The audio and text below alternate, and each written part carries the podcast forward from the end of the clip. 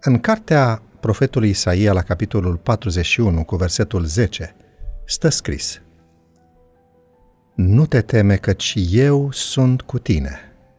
Nu te uita cu îngrijorare căci eu sunt Dumnezeul tău. Eu te întăresc, tot eu îți vin în ajutor. Eu te sprijin cu dreapta mea biruitoare. Una dintre părțile mele preferate din cartea Călătoria creștinului, spune autorul, este cea în care personajul principal, creștinul, ajunge în sfârșit la cruce împreună cu povara lui. În timp ce stă acolo, încărcătura lui insuportabilă cade dintr-o dată la pământ, se rostogolește pe deal și se pierde undeva într-un mormânt gol. Poate suna destul de straniu spus așa, dar uneori mă gândesc că cele mai mari poveri ale noastre sunt copiii noștri. Nu vreau să spun că ei reprezintă un bagaj emoțional, ci doar că ei sunt poveri în sensul că sunt cei la care ținem cel mai mult. Pierdem somn, îngrijorându-ne că nu se vor mai face bine când sunt bolnavi.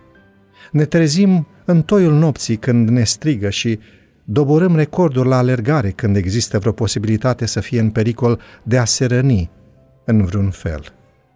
Copiii noștri sunt cele mai mari comori și totodată și cele mai mari poveri.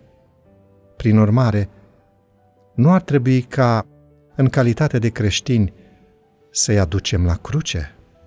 Îmi amintesc cum a fost când fiul nostru, Noa, a fost diagnosticat cu o dizabilitate de învățare.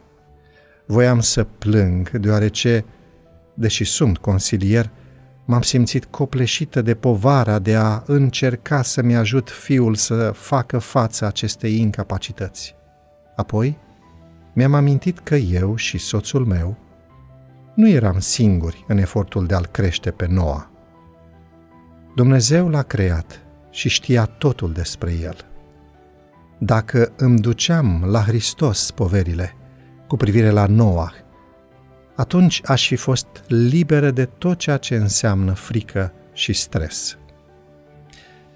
Fie că ești părintele unui copil cu dizabilități, fie al unuia sănătos, turbulent și vigilios, Dumnezeu este aici pentru tine. Te vede și îți cunoaște nevoile. El așteaptă să-ți ofere puterea și aptitudinile de care ai nevoie ca să-ți crești copilul ca ucenic al lui Hristos.